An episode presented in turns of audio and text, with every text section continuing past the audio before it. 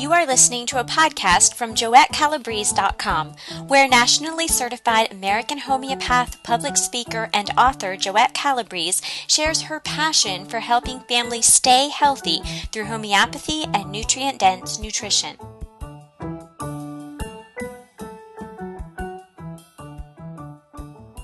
This is Jendi, and I'm here with Joette Calabrese from JoetteCalabrese.com. And today our topic is on failure and how to get out of a rut of failure, especially pertaining to curing your family. Hello, Joette. How are you? Hi, Jendi. I'm doing pretty well, thanks. Are you ready to talk about? Yes, yes. This is one of my favorite subjects. Yeah, how to defeat failure. I, I, I love this subject.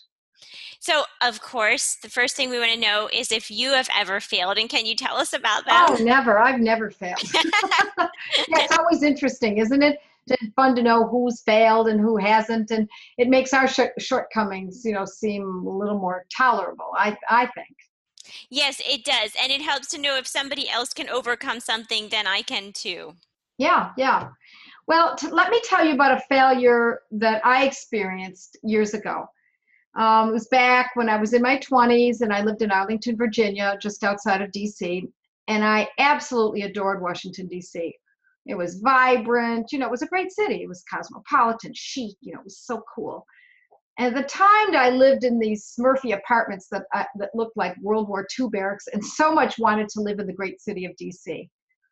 So I made the decision that I wanted to become a real estate agent, to be a part of that excitement of DC. And it was going to fulfill two issues. And that was one, to get out of this little apartment that I didn't like, and also to be able to be a part of what was going on in that vibrant city. So this was back in about 1975. And if anyone was around during that time, any of our listeners, they might remember that there was a real estate boom um, in Washington, D.C. that was absolutely over the moon. So I was wanted to be involved in that. So I studied first for the Virginia real estate exam because, of course, I was living there, and I passed the exam right away, no problem. And then because Maryland, state that's adjacent to D.C., also on the other side, I studied and sat for that exam as well, and I passed that right away. But what I wanted more than anything was to practice real estate in DC. But I had been advised to take the other state exams first. You know, I wondered why this would happen. You know, why I asked, why would that matter? Well, they gave me the, the example of the brokers for whom I was uh, uh about to work for, because the DC exam was particularly difficult and I might not pass it the first time. So to get started on my new career, I should I decided I should at least be able to sell in Virginia and Maryland. So, you know, indeed, I got hired by real estate companies, a company, and I set my sights on that exam, on procuring that coveted DC real estate exam. So I took the exam and I failed it. No problem, I thought. You know, I'll take it again when it comes around in a few months. late, You know, later, I, I decided to do that again. So I did it again. But then when I took it the second time, I failed it again, and then again, and again. Now, allow me to set the stage a little, but perhaps to soothe my frazzling ego at the time, this exam was understandably tricky because there was such a boom market in DC. And I mean, contracts were being flipped within hours, sometimes, you know, days, and even sometimes hours before going to closing while selling the contract two and three times. It was super intense. And that's how hot it was at that time. People were making huge profits, agents were not discluded. And so the word in the real estate market was that the DC board wanted no more agents to be licensed. So they made the exams irregularly challenging. And I mean irregular, but nonetheless. The wording in the exams was strange and it was difficult to decode.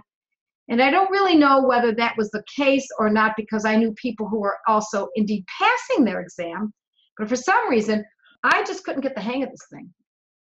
I took it so many times I was beginning to think there was something wrong with me. Um, you know, I'd made the dean's list for many semesters in college, you know, at the University of Buffalo and other schools that I'd not matriculated back to. And I didn't consider myself extraordinary, but I was, no, I wasn't. It wasn't as though I was incapable. So I took the exam repeatedly. My husband took a real estate exam um, before we had our first child, and he had to pay a fee. So, did you have a fee then? And did you have a choice how often you could take it?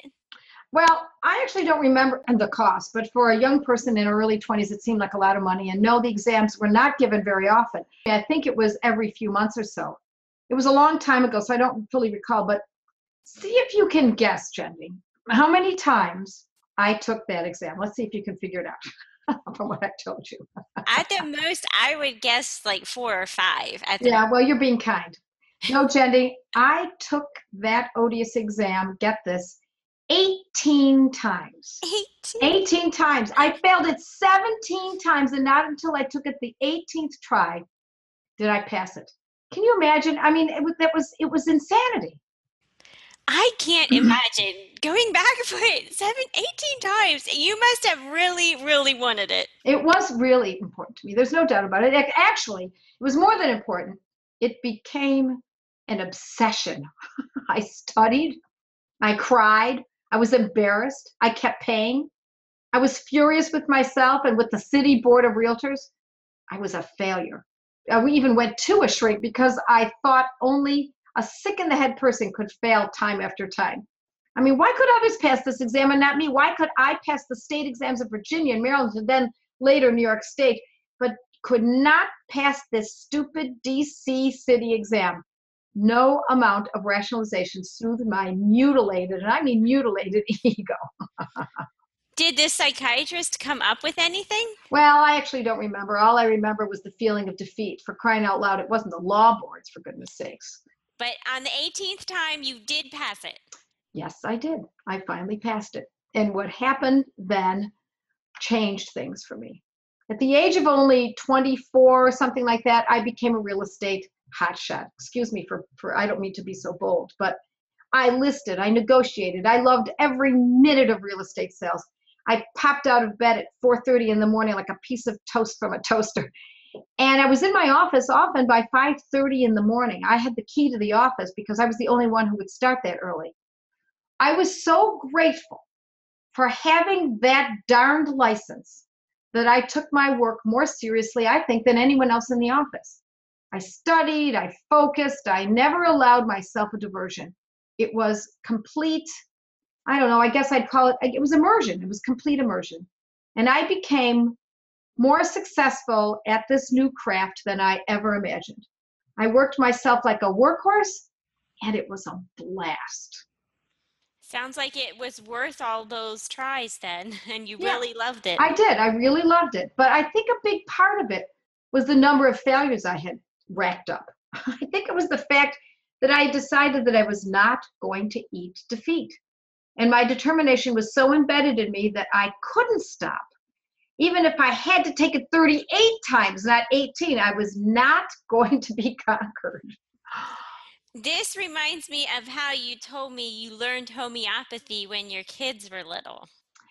Well, you know, in a way, it really is not unlike that. I don't know if this single experience, you know, or my consistent ability to fail uh, did it, or if it was in my genes. You know, my father was a professional musician. He played jazz trumpet for many decades.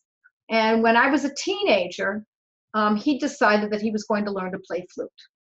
And I always emulated my father. He took uh, lessons for flute and he practiced for a few hours daily in spite of owning and running his own business.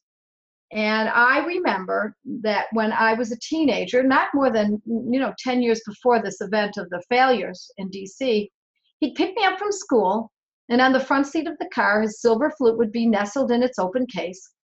And at every red light we approached, he'd pick up his flute and play a few scales or, you know, a particularly difficult lick and parts of pieces he was trying to conquer for his next performance. He was obsessed. Very committed. He was. He was committed. And I believe that this is what it takes. We have to become obsessed. We have to become committed. The only way to accomplish what you want to accomplish in your corner of the world is to bite in, sink your teeth in as deeply as you can, and not let go. Anything less, in my estimation, will produce less than satisfactory results. So, um, in fact, it's perfectly proportionate. You know, the old saying, garbage in, garbage out? Well, I think it's garbage in, garbage stays. I don't think it goes out. Once it comes in, it's there. So the inverse is, in, in the way that I look at it, is quality in, quality remains. And so quality has to do with commitment. And of course, we can apply this to committing ourselves to studying homeopathy even when at a stoplight. Right. Why not? Why? Only you can decide how far you want to go. But when you lead a charmed life with no problems, you know, or no ills, and your kids are not sick, it's not compelling to figure out what you can do to change things. But if you've had a life of one medical problem after another, your child has, or your your husband, or someone in your family, you get to the point of deciding that you must take things into your own hands. So, you know, I I I fully understand that you know I don't want to get this uh, wrong. I I understand that mothers and grandmothers have busy lives, but I got to remind you, so did my father. And as I said, he had a business to run, a family to provide for, but he had a desire, and that's what it takes a deep, boiling desire.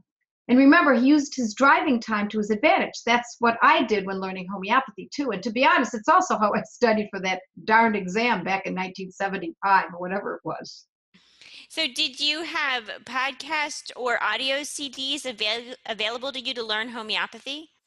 Well, of course, there were no podcasts back when I was learning homeopathy in the 80s. When I was learning this, you know, uh, as a student, I'd go to my classes in Toronto and New Jersey and New York, and you know, I take notes, and when the kids were in bed, I'd read these notes into a tape recorder. That kind of gives you an idea of how long ago this was.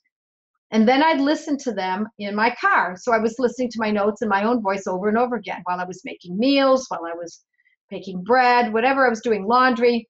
Not only did I benefit, but my kids did too by listening to this. So, not unlike my father's passion rubbing off on me, my passion then, in turn, rubbed off on my kids they not only learned some homeopathy, which is an important enough tool, but they learned time management and the importance of diving into what you love and taking it seriously. So it gave me a chance to teach them three levels. And you demonstrated the importance of continually gaining knowledge. Yeah, that's very important. It should never stop. Who doesn't love learning and stretching your brain? There's there's more pleasure in that than than most activities in life. So we heard about perseverance in real estate exams and in playing music. Can you tell us about perseverance in relation to homeopathy and in treating our family? Okay, let's see. I'll give you uh, one example uh, that caused me a great deal of concern when my kids were little. One of my children was a bad sleeper. He would keep me up at night, night after night. I'd walk him, and then after a while, my husband helped me and we would take turns walking them all night in two hour shifts, you know, not on like a night watch on a boat while underway. It was Did pretty you know, tough. Go ahead. Sorry. Yeah, it sounds tough. Do you know what was wrong with him or what, what was keeping him up?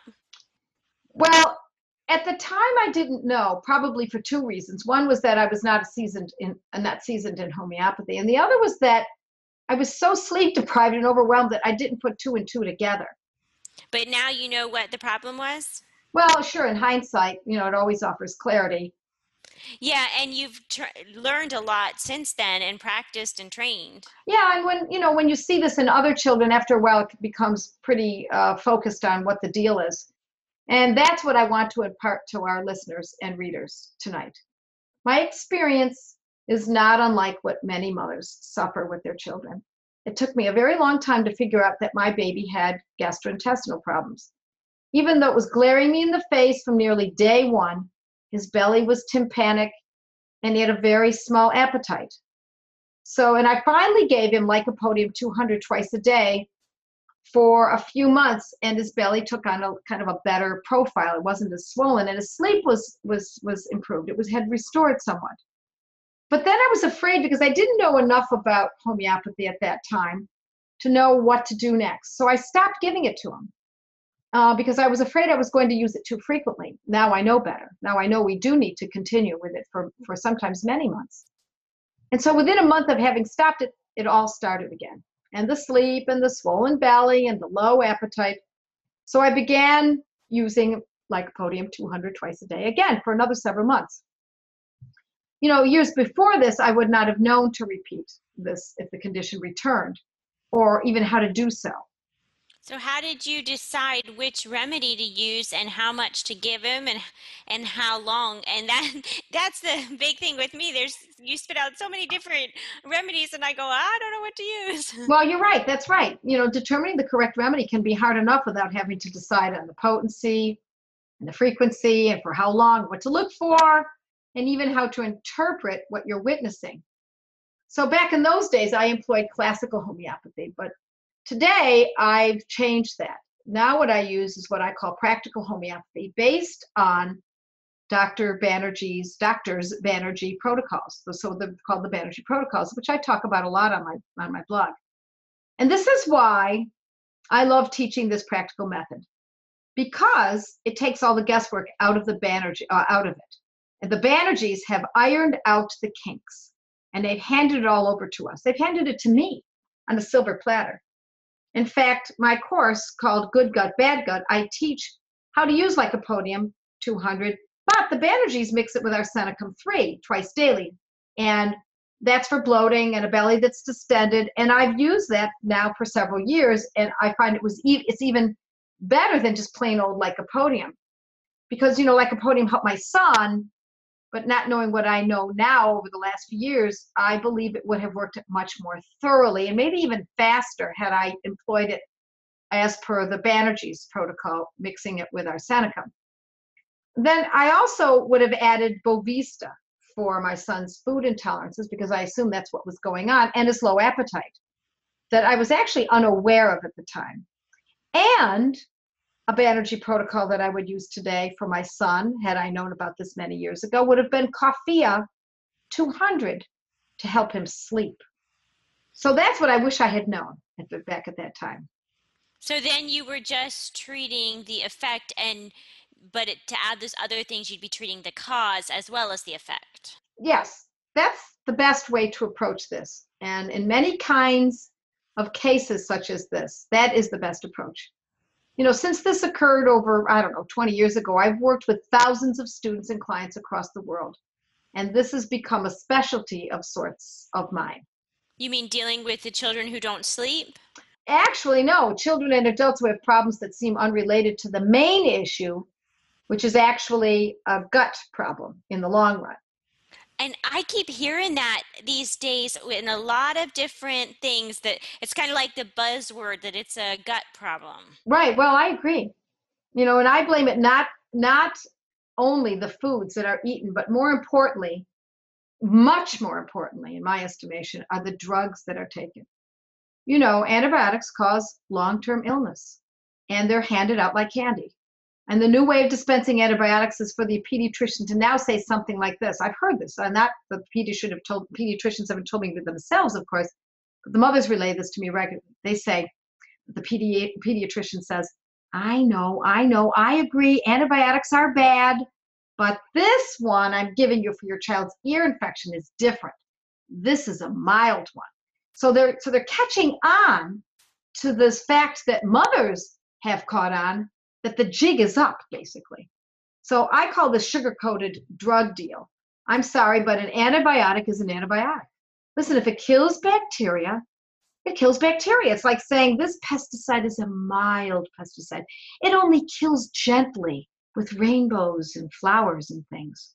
It's all malarkey. The next thing he'll try to sell you is the hottest new vaccine to protect your sexually active two year old. oh, my. And when was it going to stop? It never stops. It doesn't. It's not going to. Why would it? You know, if you're willing to buy once from on this this kind of thinking, then the pattern has been developed. And then the expectation is that you're willing to buy again. So upsells are profitable at a pediatric practice. I know because I know marketing and I know upsells.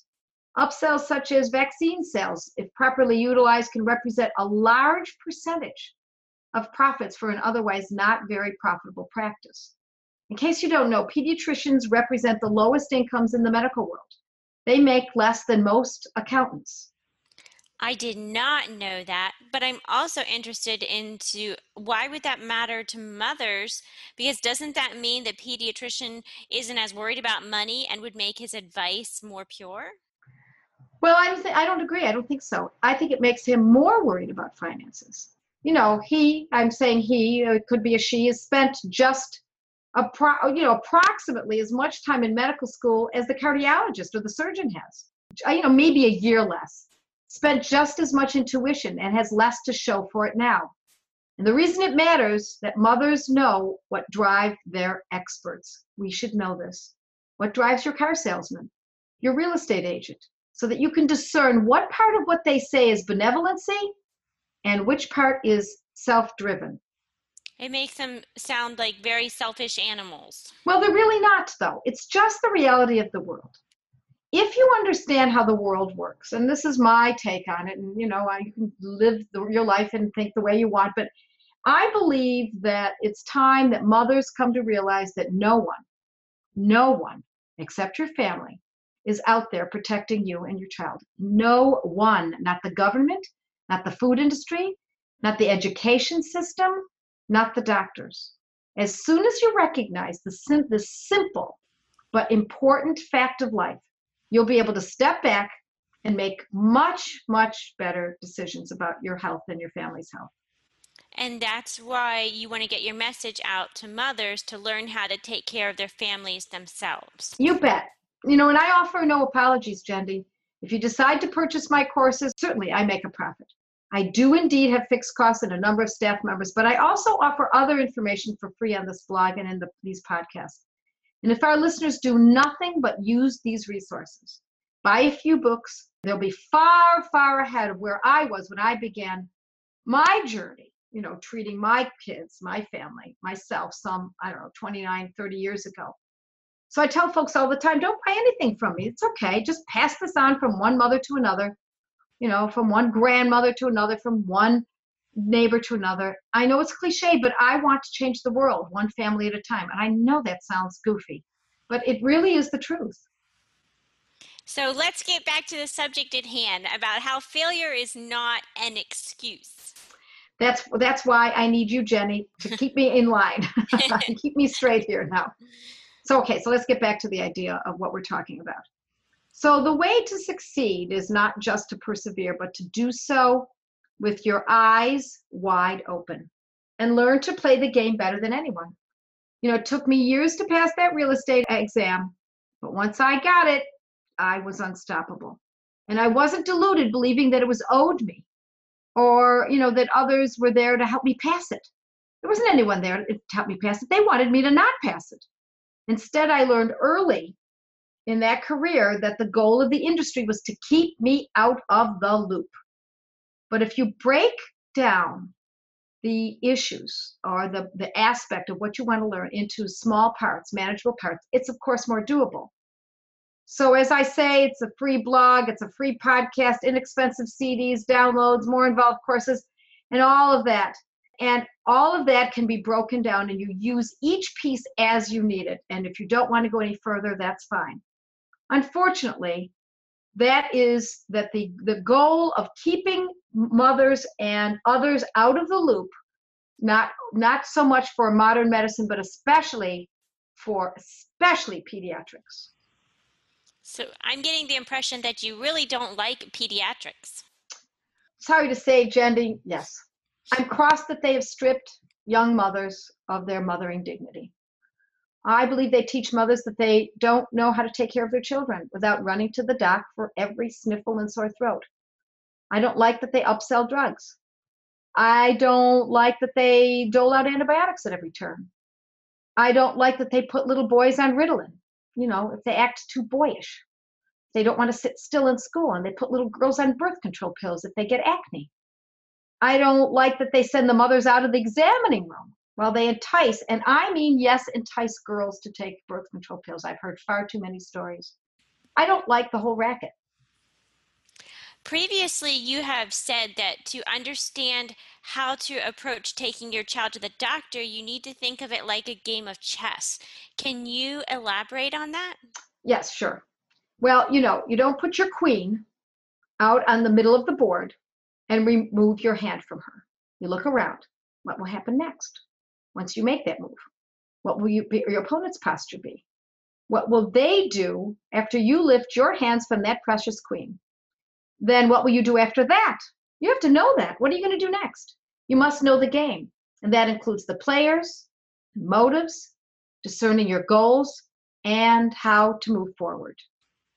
So, do you intend for us to look at the doctor as an opponent? What it means is that if you take your child to a doctor for an ear infection, you need to know what he will do about it. If you don't agree with that move, then why make the first move? How do you know what he'll do? Well, to be honest, it's fundamentally the same for everyone. Uh, this is the way I see it. If there's an infection, you get an antibiotic. If it's viral in origin, antibiotics are still administered, just in case it turns into bacterial infection. There seems to be a casual regard about these drugs.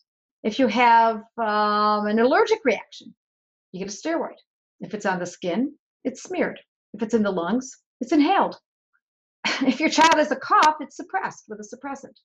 If it's a behavioral problem, it's also suppressed, but this time with psychotropic drugs to numb down the behavior. If it's a combination of all of these, the child gets all the drugs. But if he doesn't know what it is, he sends you to someone else. There you have it. That's it in a nutshell. Uh, you know, I can't tell you how many times people tell me they have this inflammation on their skin and they go to the dermatologist and he tells them, You have dermatitis. Well, itis means inflammation of, and derma means skin. You already knew that. That's why you went there. Why did you need to ask someone else about what it is? They's just giving you the same words back again, but it sounds so, I don't know, clinical. I, it's it, I, people are too easily impressed. And if you're going there just to find out whether there's an ear infection or a sore throat or not, I think, hmm, really? You mean you didn't know that already? It's not difficult to determine if there's an ear infection or a, or a urinary tract infection or a rash or a fever. If you know what it is and you know that you'll not submit to an antibiotic and steroids, then why would you go? You can do this yourself. Now, I'm not saying you can just do this yourself without preparation. You, you, and I also am not saying you should always avoid the doctor. I, I, I want to get that straight. But after a while, it comes into focus that this just isn't that difficult to figure out yourself for most common childhood illnesses. You know, it's a matter of a learned skill. If you agree with that thinking, then carry on.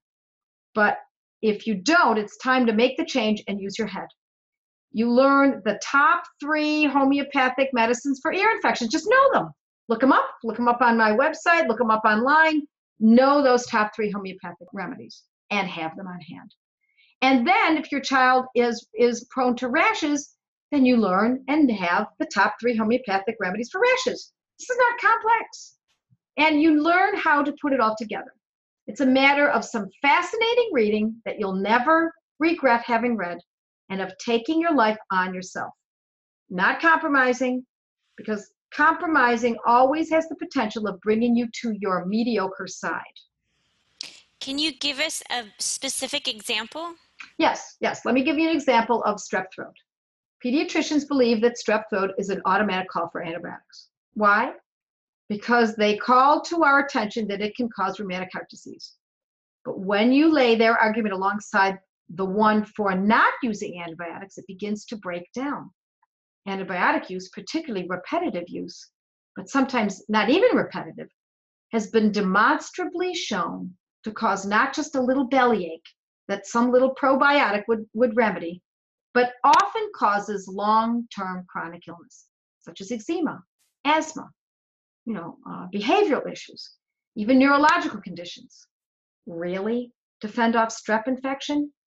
More importantly, it all sounds like strep is serious, and indeed it has the potential of being serious. But if you know what to use homeopathically for strep infection, it's a slam dunk. It is not difficult to treat strep infections with the correct homeopathic medicines. So you see, you know, you need willpower to withstand this kind of thinking and then have a solution in the wings. You can't do one without the other. But once this step is taken, the hardest work is done. The kind of self discipline you will need to stay the course and learn for yourself. So, how do you see that this fits into our failure theme today? Do you think we all tend to the mediocre? Yeah, I, I think accepting failure is not only somewhat innate in humans, but it's reinforced further with this kind of medicine, for example. What else can we do? We've got to accept the antibiotics, do this or that, or no, that's what kids get, so what do you expect? So I guess you just have to do it. Well, my answer is that I expect a medicine to make my family and me, well, not short term more comfortable, only to slam us in the long run for years, if not a lifetime. I'm in this for the long haul. So are you. So are all our listeners. Mothering is a lifelong commitment. You know, my kids are adults now. I'm still just as committed now as I used to be when they were little. I want, no, actually, I've come to expect that my medicine has a reputation for being curative. And it leaves my family in a better stead than when we started. I don't want something that's going to beat them up in the long run and it's going to cause long term illness. You know, the human body is equipped with the ability to repair and defend itself against most infections. All it needs is the proper stimulation to activate self healing. And, and concurrently, the human will is equipped with the ability to withstand defeat. All it needs is the proper motivation to activate self mastery. So, are those your parting words of encouragement for us today? Now, now, Jenda, you're always trying to rush me. One last thought. I want to tell you that fail you must. We all must. But to not continue until success is reached is what separates mediocre medicine from mighty medicine, and further, a mediocre mother from a mighty mother. Thank you for listening to this podcast with Joette Calabrese. If you liked it, please share it with your friends.